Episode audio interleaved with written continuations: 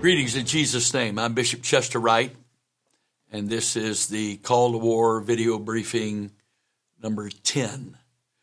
Uh, this is new. Uh, just a short time ago, I taught uh, briefing number nine live for the first time. And uh, this is the direction I've received from God today. And uh, so here we are with the second one for the day. And uh, this is very, very important. Um, the Lord is trying to get the, the attention of His church. Uh, I'm going to repeat a few things from the last uh, briefing just because some may not have seen that, simply because I need to clarify some things here. Uh, from what I've heard from God, um, this isn't about reaching the lost. He has shut down every single method that we can use directly or indirectly, essentially, to reach the lost. So many churches are just scrambling, trying to figure out how they're going to minister to their own people. Uh, in many places, and starting in Maryland today, this morning, the governor has restricted all meetings uh, with over 10 people. No meeting can have more than 10 people uh, he gave us the impression that this is going to be for a while. He shut down malls, he shut down restaurants and bars, uh, he shut down all the sporting events. Uh, nobody can gather with more than 10 people. Uh, one brother from California contacted me and said in his county, they have shut down any kind of gathering that's not the immediate family in a home. Uh, this is not the enemy. I'm sorry, I don't believe that. My Father is sitting on the throne of the universe and He is in charge. He is in control. And there's nothing that can happen on this earth without His permission. Is He causing this? Of course not. Is He permitting it? Absolutely. So, what is His purpose? What is His purpose? Well, I, have asked this question a few times in my teaching and conversations over the last week or two. Uh, just exactly what is a kind, loving, gracious God supposed to do when you know how long eternity is. You know how horrible hell is. You know the fact that those that go to hell have no hope of ever getting out of it. If you're truly a God of love, are you going to sit back with your arms folded and pout because people don't want to have anything to do with you? Or if you're a God of love, are you going to restrict yourself from doing anything to get man's attention to prove they're really not in control of this life? Are you going to do that? Matthew 24 7, the Lord speaks there and says that when they ask him, When shall these things be? He said, You're going to hear of wars and rumors of wars and, and famines and pestilences and earthquakes in diverse places. He said, this is just the beginning of sorrows. He used the word sorrow there. Uh, King James uses the word sorrow. The Greek word there is labor pains, literally. And anybody that's ever been married to a woman that uh, has had a child, we know that labor pains start off relatively mild and infrequently, and then they increase in frequency and in intensity until they get very close together, and all of a sudden you have a baby the Holy Ghost specifically chose the word in Matthew 24, 7 and 8 uh, to speak of labor pains.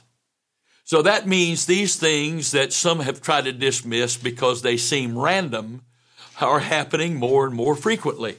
Well, a God of love wouldn't do that. Well, let me tell you what, a God of love that knows how long eternity is, forever, even though man who lives in the temporal dimension tries to deny there is an, an eternity, uh, what is this whole crisis about? People are dying. People are facing what the world would call the unknown. But according to the Word of God, we know what it is. And that existence is eternal life. This is just temporary. This whole life is temporary. There's nothing permanent about this life. I'm 74 years old. And while I thank God for the health I have, uh, I don't know where these 74 years have gone. I can't even imagine. I can't, I have a hard time associating that word with me and the way I feel and what God's got me doing because I thought you were supposed to be retired when you were 74. Well, I can't imagine being retired. How do you retire from a call anyway? But the bottom line again is this you know, the close, the older you get, the more you realize your mortality is truly mort- mortality. You're not immortal. And what is there after this? Well, the world doesn't know God, so they don't know what's after this. But the Word of God, those of us that believe the Word of God and believe it is the Word of God, we have some idea what's coming. And we know that whatever is coming is forever. Forever. And so, what is a God supposed to do that knows all of this and knows what the destination is of people who absolutely won't acknowledge him as creator, as supreme being, as the author of all of this, and that as the author, he has a plan for all of this. And so the question is, who's going to qualify or disqualify themselves by their own choices of whether or not they're going to be a part of that plan? Who's that, who is that going to be? Who does that describe? Because God doesn't decide who goes to hell. Each individual does. And we decide that based on whether or not we believe his word or not believe his word. And for this period called time, this very temporary period in God's eternal plan, he has determined he's not going to force anybody to do anything against their will. Why? Because he wants to know who is it that has enough awareness beyond themselves, that they're not so full of themselves and beyond their life, that acknowledge that all of this could not have come in existence accidentally. I studied celestial navigation in, at the Naval Academy, a whole semester of it, way, way before GPS devices, which have only really been in popular use the last 30 to 50 years at most. And so uh, mariners upon the sea, the chartless or sea, the sea with no particular, uh, uh, uh, there's no landmarks at sea. There's no way to guide yourself by landmarks.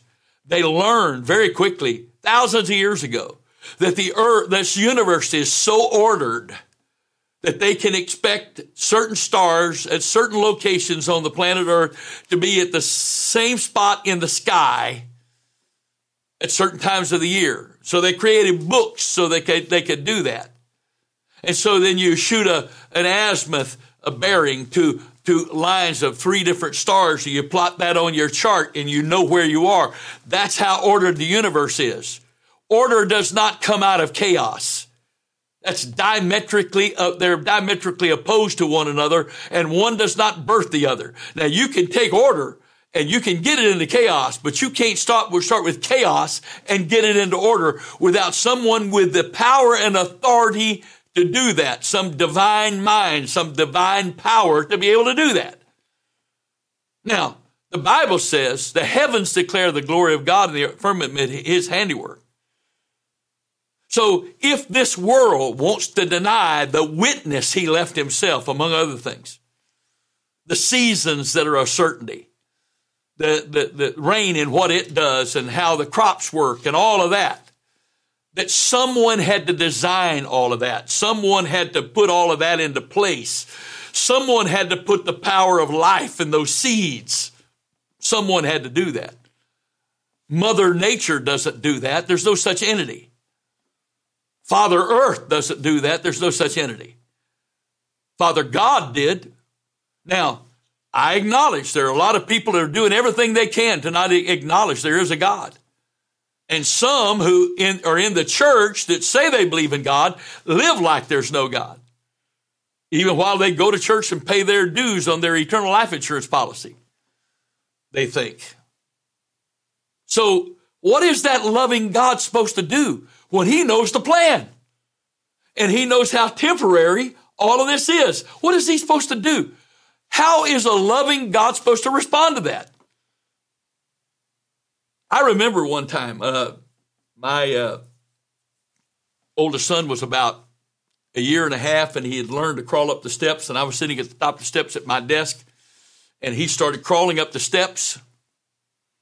And uh,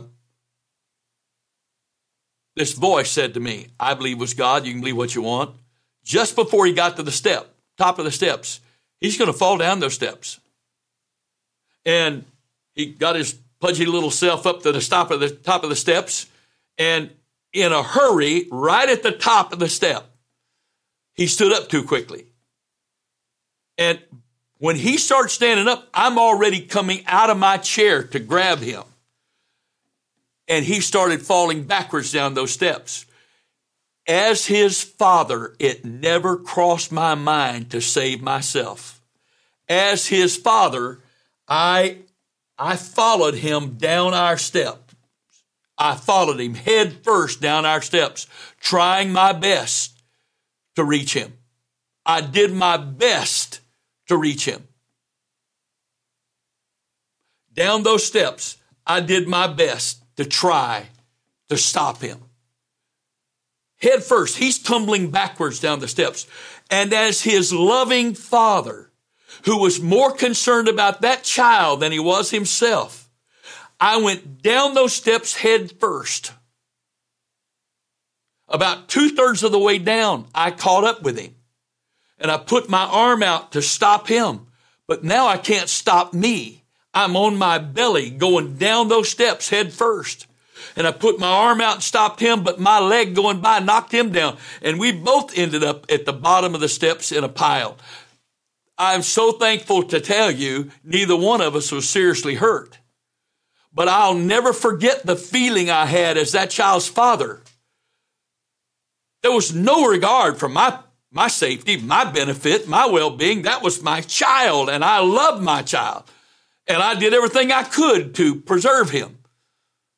I remember in, I have a picture in my mind right now of being out on the sidewalk in front of our first house. And he was about four or five, and he was standing on the curb.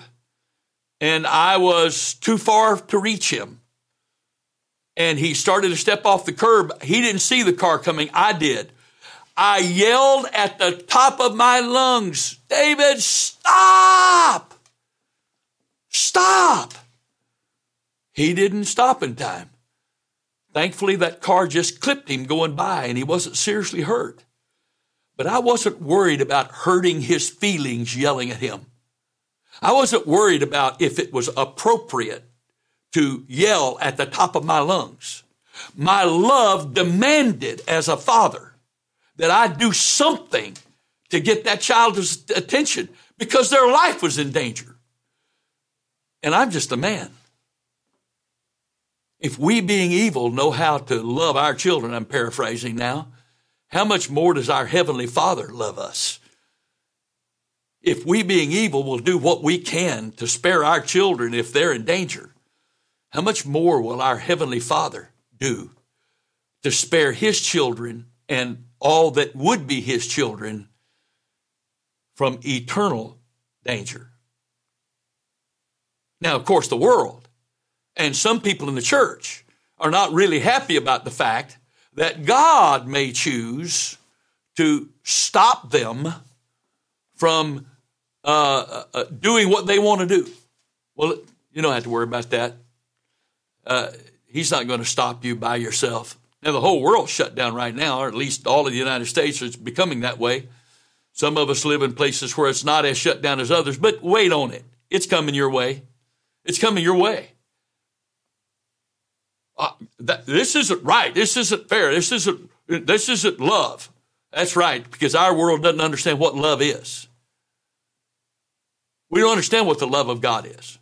We don't understand somebody that would hang on the cross and die one of the worst deaths that's ever been died because of love. We don't understand that, you see. We don't understand it. We don't understand it because we don't understand love. Real love does what it has to do. Real love says whatever it has to say. Real love is a whole lot less worried about offending your little temporal feelings right now than for you to be destroyed in eternity. Real love. Real love doesn't hide from truth. Real love doesn't withhold the truth. Real love speaks the truth because it can't help itself. Real love can't restrain itself from doing whatever's necessary, whatever is required to try to get people's attention and give them a chance to be saved. Real love does that. When our president calls a national day of prayer and there's not one peep of protest out of the atheists because they're smarter than that. When in the announcement this morning, when the Maryland state governor uh, shut down the malls today, he'd already shut down the, the, the restaurants a couple of days ago, but he shut down the malls today, and he shut down all groups of more than 10 today. I sat there listening to this, this briefing from him with my wife.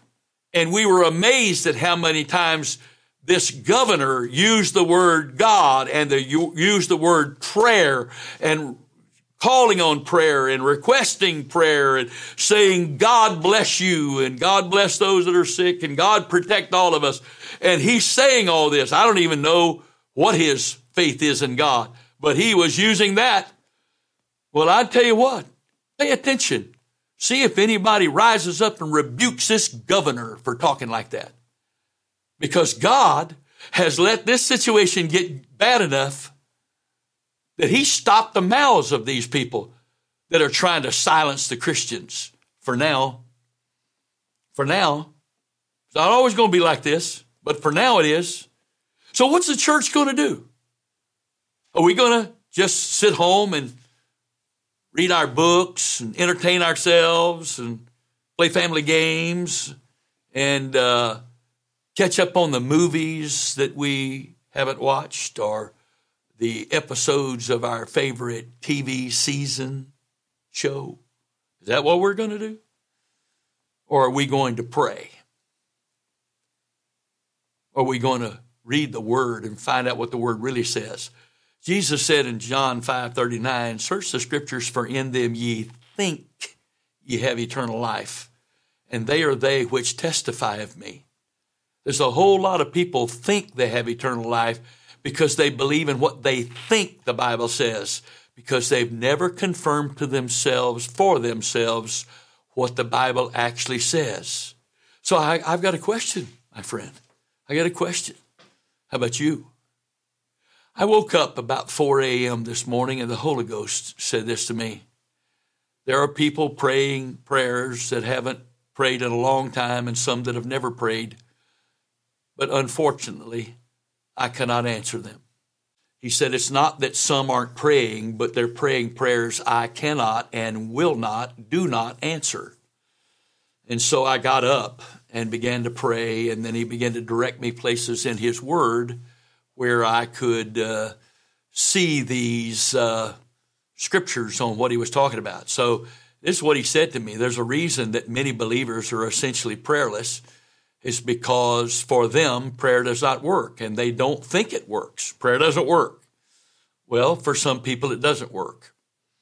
And so the question is, why does prayer work for some and not for others?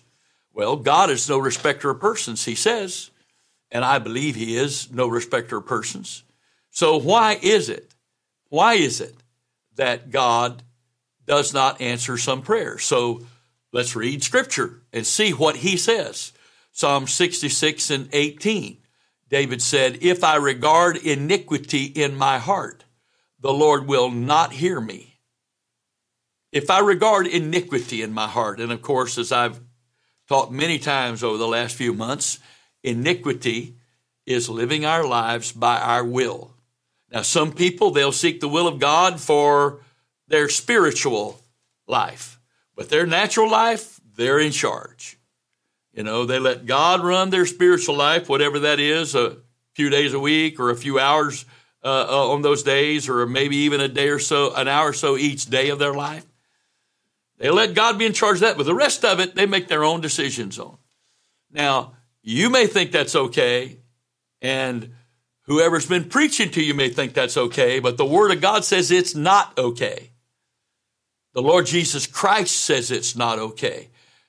Not everyone that says unto me, Lord, Lord, is going to enter into the kingdom of heaven, but he that doeth the will of my Father which is in heaven.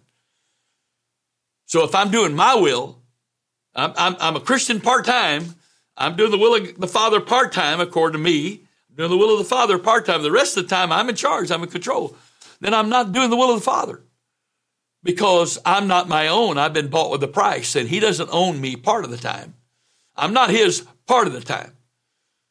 I'm His all of the time. As I posted on Facebook uh, within the last few days, God did not save me so that He could be a part of my life, so that I could work Him into my life and work Him into my schedule. He only saves people to become a part of Him, to become a part of His life, a part of His schedule. To not do so is iniquity. And if I regard iniquity in my heart, the Lord will not hear me. Proverbs 18 and 9 says, He that turneth away his ear from hearing the law, even his prayer shall be an abomination. Well, I don't believe in the law. We're free from the law. Well, that's a little hard to do because the law is around us in every conceivable way. And the Greek word translated law uh, figuratively and literally means portion or share. It is it, the law defines what it takes to be a part of God's portion, part of God's plan, our portion, our place in God's plan. The law defines that. So iniquity is lawlessness. Nobody's not going to tell, nobody's telling me what to do. Well, you have a right to live that way here. You do. But you're accountable for those decisions.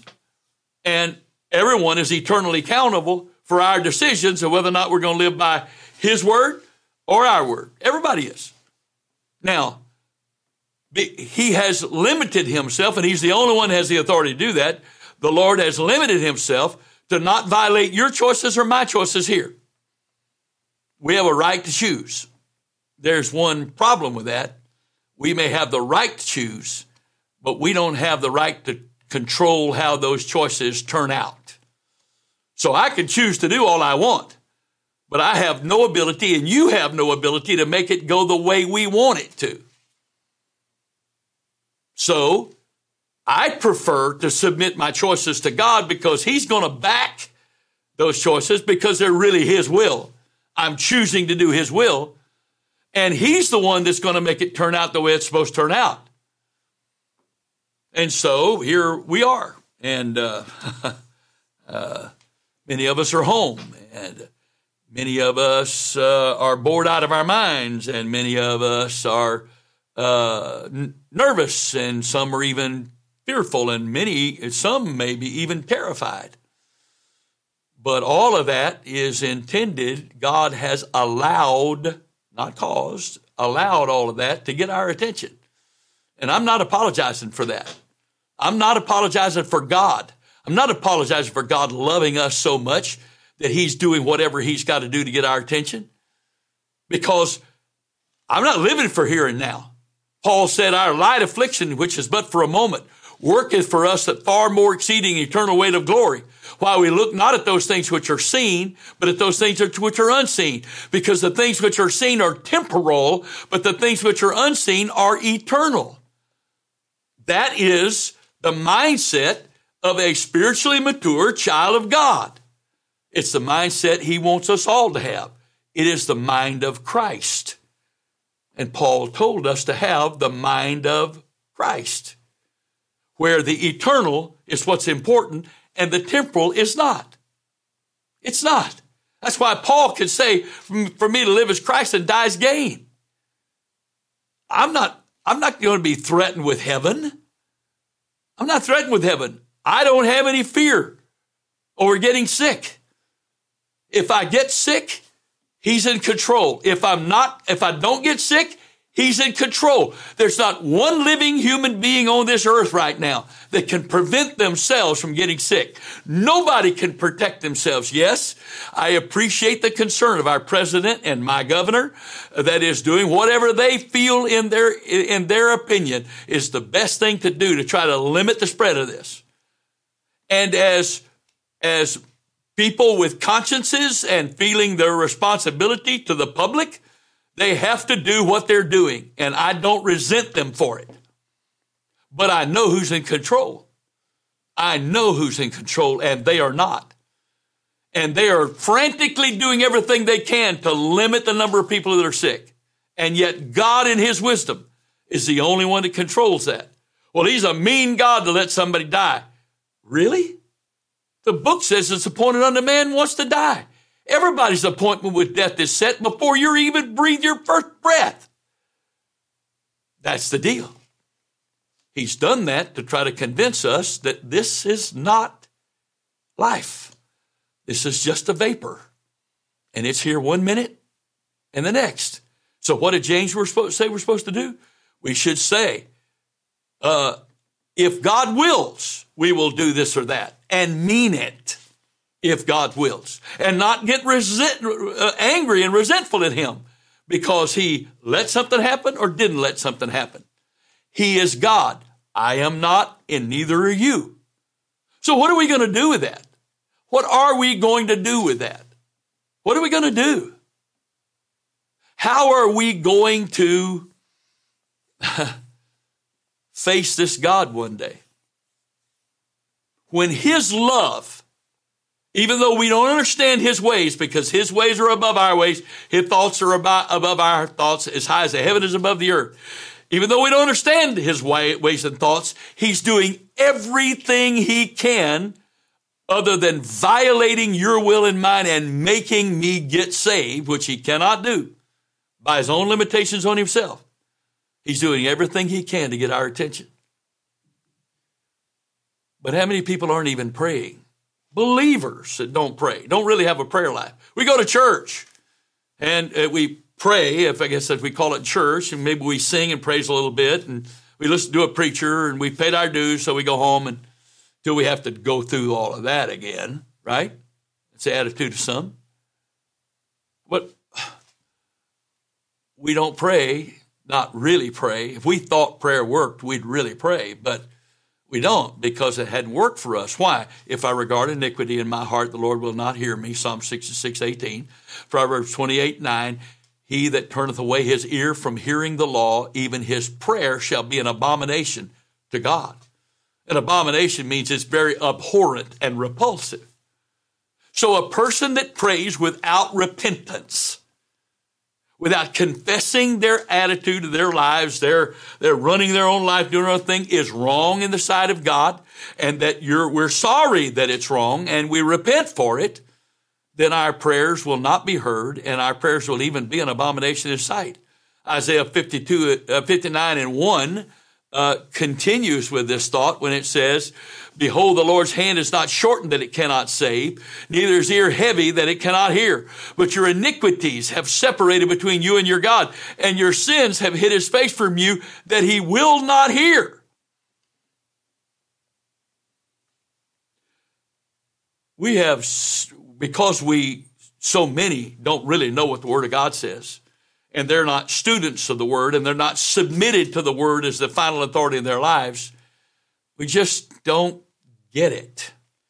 And I'm talking about believers, Christians that just don't get it. God is such a good God, He won't let bad stuff happen to people. Bad by whose definition? If it gets my attention and I repent and I'm saved, I obey the, God, the, the, the plan of salvation and I'm saved and I die, and He said, Precious in the sight of the Lord is the death of His saints and I get to leave this temporary life and I get to go to the eternal life, that's a bad thing. Now, I'm not volunteering to die. I've got too much to do. Too many of you to torment with all this teaching of mine. As some, I guess, would consider it. I'm not, I'm not, I'm prepared to die, but I'm not done yet. I got stuff to do. Not my stuff, his stuff. His stuff. But when he's done, I'm out of here. I'm ready to go. I don't care what means he uses to get me out of here. I'm done. Why? Because I'm too close to the finish line to not finish the race.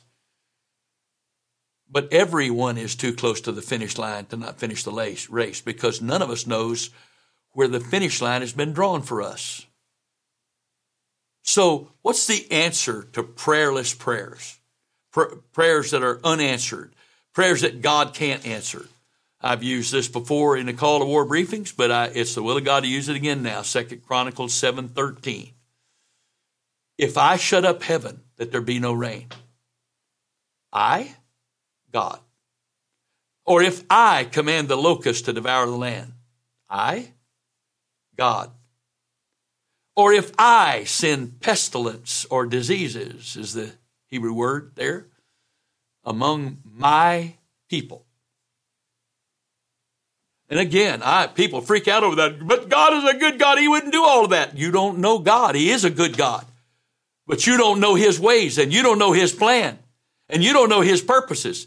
And the idea that He's ever made any kind of commitment to make this heaven on earth, to give us pain free, problem free, pressure free lives, He's never done it.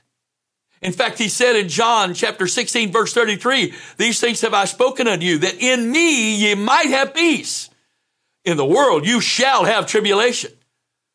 Be of good cheer. I've overcome the world. That's King James English, but a lot of the modern translations translate this way. In the world you shall have trouble. God never promised us this was a rose garden. God never promised us that this was going to be a, a, a, cloud that we're floating on so nice and comfy and there was never going to be any pain or problems or pressure in it. But people have that idea because they don't know God, because they don't know His Word. And they sure don't understand what He's doing here. And they don't understand His plan. And they think this is going to go on forever. Well, you know what? The climate people and all those others, they're right. It's not going to go on forever. And there's not a thing they can do to save it because the end of this is in his plan. He's going to create a new heaven, a new earth. Yeah. Because the book says, just like he destroyed the world with water one time, he's going to destroy the world with fire the second time. Why? That's not kind. No, no. Is it kind to ignore someone who has done everything that's possible for you, even if you don't acknowledge it or appreciate it? That's not kind, is it?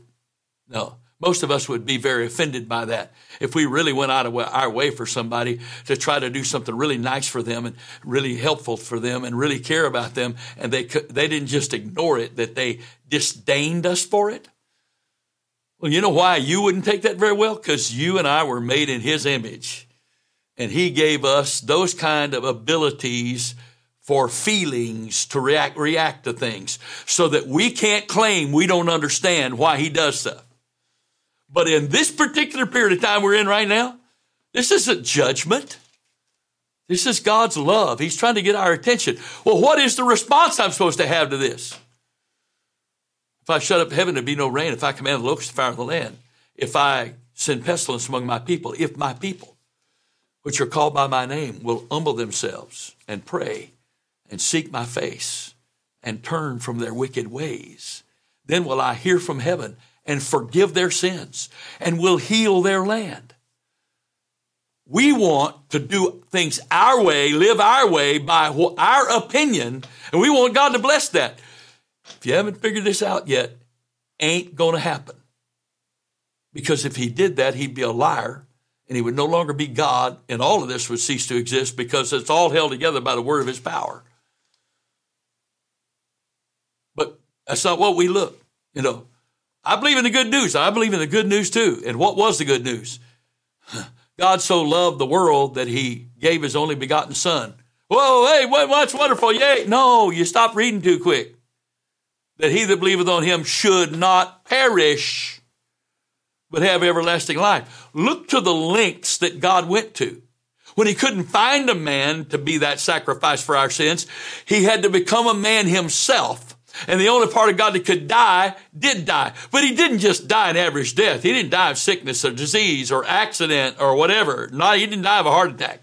He died the most shameful death that a human could die, a horrible, painful death to pay the penalty for our sins. For what purpose? Because he knows eternity and he knows the end, end of all of this from the beginning. And he went to those extremes to save us, to also let us know what he's trying to save us from. That it's so horrible that he was willing to go to any extreme to save us. Paul said it this way in Romans 8 He that spared not his own son, but delivered him up for us all, how much also will not freely give us all things? Well, we want to take that all things as a new car or a new house or perfect health and to live until we're 120, uh, you know, with constant vacation and eat all the food we want, not get fat and other ridiculous ideas that I'm being extreme with here. No. He did all his preparation for the eternal life. He says, I hath not seen, neither's ear heard, neither's entered the heart of man the things that God hath prepared for those that love him. But God has revealed them unto us by his Spirit. So all we get here concerning all of that is a revelation now, if I'm willing to receive it. I don't get but a taste of that. That's why the Bible talks about those who have tasted of the good word of, the, of God and the powers of the world to come. That's why David said, taste and see the Lord is good. Because that's all we get here is a taste. The Holy Ghost is only the earnest or the down payment of our inheritance. That's all we got is a small, tiny portion of what's coming. But it, according to Jesus, it's supposed to be enough for us to long for that because he's coming for them that look for him the second time. Not for those who say, don't come, Jesus, don't come, Jesus, having too much fun here. Don't come, Jesus, don't come, Jesus. No, it's not happening. It's not happening like that. That's not the way it is. And what is iniquity? This anger toward God that He's not blessing me with heaven on earth. I'm not talking about the world now. I'm talking about the church. People in the church. You can always tell somebody works iniquity because bad stuff happens and they say, after all I've done for you, God, you let this happen for me. I wouldn't say that if I was you because you're just telling God and everybody and your own self that you're a worker of iniquity, that you've been doing stuff to earn something from Him, to obligate Him. And let me tell you something right now. Nobody can earn anything from God and nobody obligates God anyway, any, for anything. It's all by his initiation and he gives it freely. And that's why the book says, freely you receive, freely give. You know why there's so many Christians that aren't freely given anything? Because they haven't freely received very much. Because if I have truly re- received from God, I can't possibly refrain myself from freely giving what I can't, I have to acknowledge I did not earn or deserve, but was given to me as a gift of His love. Salvation, forgiveness, hope, peace, joy, righteousness, the love of God, confidence that my Father's in control and that I don't have anything to fear, that there's nothing happening to me that He didn't know about in advance and that he has tempered everything. He has limited everything that affects his people to only be enough to accomplish his plan and purpose. So if I need really severe stuff, I must be pretty stubborn. Oh, you just offended a bunch of people. I'm not trying to offend anybody. I'm just telling you right now. He said he wouldn't put anything on us more than we can, he, we can bear. So whatever I'm going through, there must be something in me I'm resisting being broken and resisting his work in me that his love for me says, I control my will, but I don't control circumstances.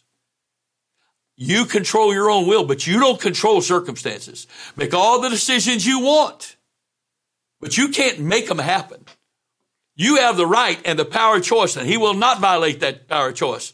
But you don't have the ability to make your choices come to pass. You don't have that ability. He didn't give you that ability, didn't give me that ability, didn't give any man that ability. He reserved those things to himself. So the circumstances, My humanity, I my humanity doesn't enjoy these circumstances more than anybody else.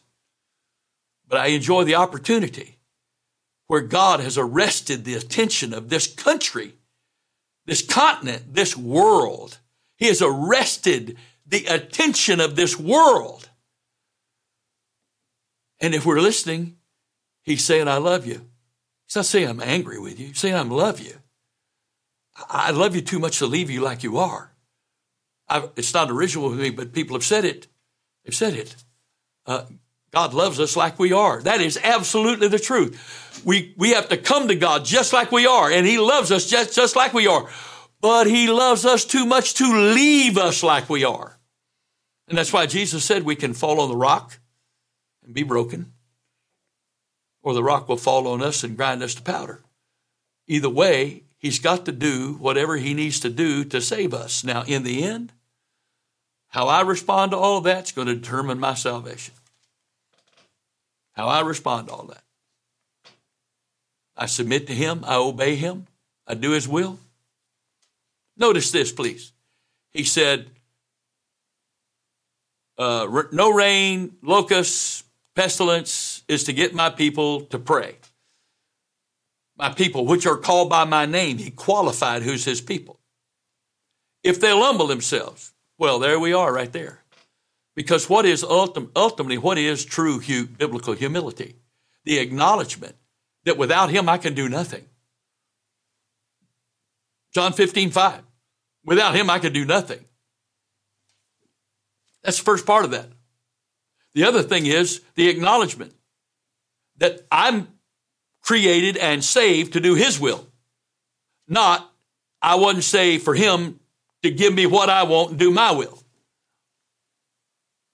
That's why, except the man be born uh, again, he cannot see the church. No, the kingdom. Except the man is born of water and the spirit, he cannot enter into the church. No, the kingdom. Because the church is who we are. The kingdom is what we do. And it's not enough to be saved and just in the church. For me to be saved, I've got to be in the church and doing the work of the church with the church. That number one thing is prayer. And prayer works. He's promised us. James 5 16. The effectual fervent prayer of a righteous man availeth much. Well, there's the problem. If I'm walking by my own will, by my own, by iniquity, that's pride. I'm not humble.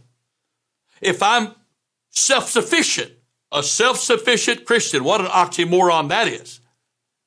There's no such thing as a self-sufficient biblical Christian. It doesn't exist. Because biblical Christians have come to the end of themselves and they acknowledge that without him they can do nothing and that his will is perfect and ours is not acceptable. Even the man Christ Jesus prayed but qualified his prayer. Father, if it's possible, let this cup pass from me. Nevertheless, not as I will, but as you will. He prayed that. Now, what was it? He wasn't praying about not dying. He wasn't afraid to die. It was having to take everybody else's sins into his sinless self. That humanity realizing and experiencing that load of sin that he was beginning to taste of in the garden that he was going to pay the price for. He was pure. He didn't want to be anything but pure. That humanity. But nevertheless, Father, not as you will, but as I will. If the man Christ Jesus had to pray for the will of God to be done, and he could not save the world without dying that horrible death, then you tell me that his children, his servants, his body, God expects less of us than our Christ? We are the body of Christ. And he said, whatever I've gone through, you're going to go through. They hated me, they're going to hate you. Book, it's book. He said, if any man will be my disciple, let him come after me and deny himself. The Greek word there, deny means to disavow ownership of yourself, to acknowledge you don't own you and take up your cross. Luke 9 23 says, daily and follow me. Whoever saves his life is going to lose it. Whoever loses his life for Christ's sake is going to find it. And whether that losing your life for Christ's sake means you just live by his will every day, whether you live to be 120 or not, instead of living by your will, or losing your life meaning you leave here and you're going there. It's all the same thing. And all of that is necessary to be a disciple. Yeah, we don't really preach all that stuff very much, do we? Because we're afraid of losing our crowd. Really? Really? Huh. Really? Now, the Lord has called us to pray. The first thing we do in that prayer to please God, to be revived, because Second Chronicles 7 14 is a prayer pattern for revival. I humble myself before God. I pray. This is just the beginning of this is the prayer where I'm seeking after God. I, I'm trying to understand how to communicate with Him. I'm trying to do that. But as I'm praying to Him about things, then uh, something begins to be birthed in me where I want to know Him. And now I seek His face. And when I come into His presence because I'm seeking His face, that makes me want to turn from my wicked ways. Isaiah said, I saw the Lord high and lifted up, and his, fame, his train filled the temple. And he cried out, I'm a man of unclean lips, and I dwell in the midst of a people of unclean lips because I've seen the Lord. So, true repentance is a product of coming into his presence and seeing our will, the way we've been doing things, iniquity, and, and our preferences and our prayers from his perspective and repenting. Repenting. Humbling ourselves, coming to the end of ourselves. And obeying the word of God and praying and, and seeking to learn to pray. And then desiring to know him and to come into his presence. And in his presence, his presence purges us. He shines the light on every part of our lives and we can repent. And when we repent, revival happens. God hears from heaven and he forgives our sin and then he heals our land. So our relationship with God gets right and then the church gets revived and right, and then harvest comes because we've done the will of God. We've done the will of God. The Lord is calling the church to pray. The Lord is calling the church to pray. Whoever's voice is calling you, uh, he's using the call to pray, then obey it. Whichever person is calling you to pray, but our, our devotional prayers are no longer good enough. Because too many people, that's all they do. They just check in with God every day and make sure everything's okay. Uh, Lord, forgive me of all my sins. I want to make sure you're still there. And I want you to know I'm still here and, and, and whatever. And I'm not trying to make fun of that. But that's really what it comes down to. That's all it is. We're just checking in with God. We're just, it, okay, it's devotion. But devotion was not supposed to be the end all and be all. Devotion was what was supposed to position us in God to be conduits of His Word, of His Spirit, His power, His authority, His will, His kingdom. So many people, they come to tell God everything they want to do, but they don't have time to sit around and listen to Him. And true prayer, biblical prayer is two-way communication. Well, I, I, I don't hear from God. Well, you don't spend enough time with Him. You can't get, you can't have, you can't establish communication with someone that you just give token time to. I, I did a post on Facebook a couple of weeks ago. I said, having a prayer time is like having a wife time. See how that works for you. Me go home and say to my wife, now, okay, now every morning from seven to eight, I'm going to have wife time. And so whatever you want to talk about, we'll talk about and whatever, whatever we need to fellowship with, we're going to have that. It's going to be my wife time. And now when that's done, uh, I got stuff to do. I'll talk to you tomorrow morning. Really? Seriously? That's what that's the way it is with a lot of people. They have prayer times. Oh, they're faithful to it. And they spend that time praying that earnest, heartfelt prayer for that hour. But they haven't surrendered anything. They haven't committed themselves to God. They haven't presented Him for whatever His will is for the whole day. Uh, you know, I've got my prayer done. Now I've got stuff I've got to do. I got to do. And people say, well, I got to go to work. Yeah. So you go to God, work without God? That's really what you want to do? You want to go to work without God? Really? Yeah, well, I know what I'm doing, really. So everything you know how to do so well, it always works out perfect. You never have any glitches, you never have any problems. I wonder what that's about. When there's something you're an expert at about and it doesn't go very well. I wonder what that's about. Is there any chance you've got a God that loves you so much he's trying to get across to you? There isn't anything we don't need him for. Is you think that's a possibility? Why? Ezekiel chapter 22, verse 30 said, he talks about in chapter 22 Ezekiel all this stuff that's happening. If you read the context closely, he's not talking about the world, he's talking about his people. And he said, I sought for a man that would stand in the gap and make up the hedge that I could spare him. But I couldn't find any, so I poured out my wrath on the people of God. Because to whom much is given, much is required. And our few hours in church every week and our, our hour, hopefully it's at least an hour of prayer every morning and us reading our chapter a day doesn't pay our dues, so now we can run our lives the rest of the time. Jesus called it iniquity. Now, this is hard to hear, especially if you're hearing this kind of for the first time. It's hard to hear because We've been led to believe that's all okay with Jesus.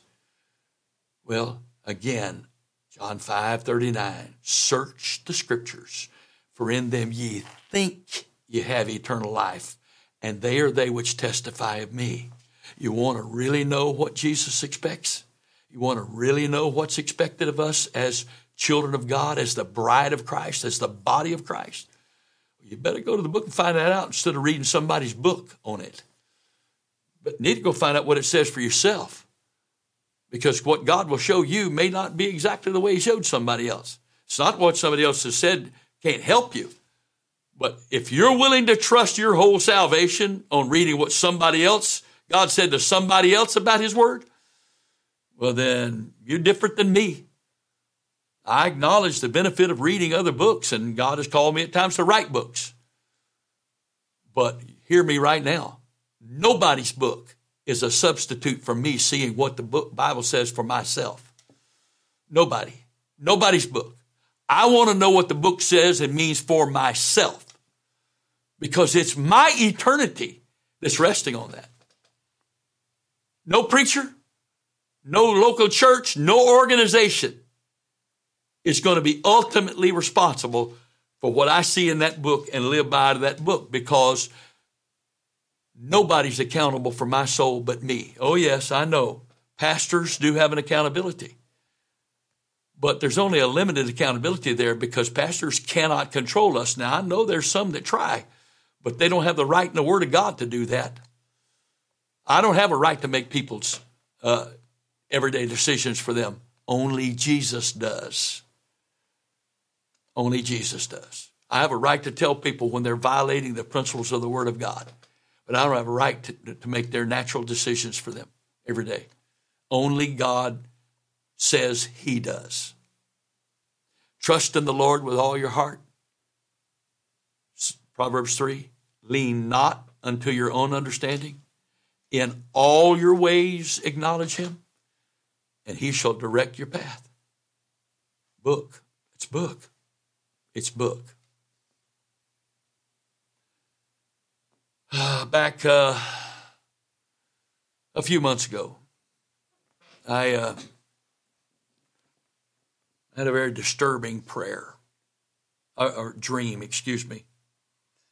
It was uh, the middle of the night, and uh, I was uh, among a group of pastors, and I, I hesitate to say it like this because that means I'm categorizing myself, and that's not my right to do. God and others have the are the categorizers. I don't categorize myself. But I was among a group of pastors who were called from around the country, around the continent, to come be a part of a new effort. We're going to have great growth and revival. And uh, I knew all the pastors in the dream. I didn't remember any names when I woke up. I don't remember what uh, what department it was of the organization I participate with, but it was one of our departments that was responsible for revival, harvest, whatever it was. All of them are responsible to some degree, so that's why I don't know. But I was I wasn't there as a, a, an elected official or a representative. I was just there as a a pastor, and they were asking for this group of pastors' help. And they had called in a uh, for to work with them on this a notable evangelist among us. Now, in the dream, I knew the name, but when I woke up, uh, I did not know the name, and God did not intended for me to know the name because it wasn't about an individual. But this individual was the one that was there to give us this pep talk and this rally to, to hype us, us up to get behind this effort. And they broke out boxes of t shirts that they wanted us all to put on right then. And on that t shirt, it had the theme of this next year's effort. And that theme was No Book Revival. We're going to have revival and we're not going to let the Bible restrict us and our efforts and our methods and, and all that we're doing. And we're not going to let the doctrine of the Bible keep us from reaching people and, and having the biggest crowds we've ever had. We're not, we're going to have a no book revival. And in this dream, and I woke myself up doing this, I lost it. And I began to scream at the top of my lungs that I guess they thought I lost my mind.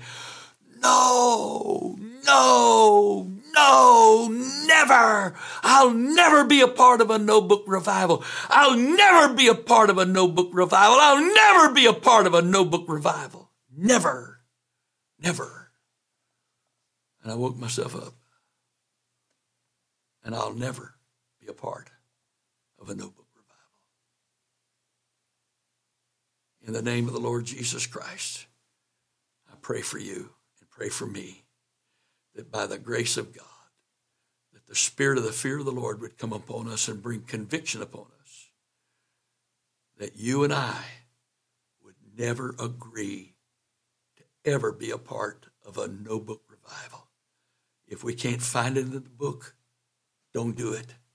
If somebody's trying to get you something that to do something that's not in the book, I beg of you, don't do it because the results of that no book revival, God will never take ownership of.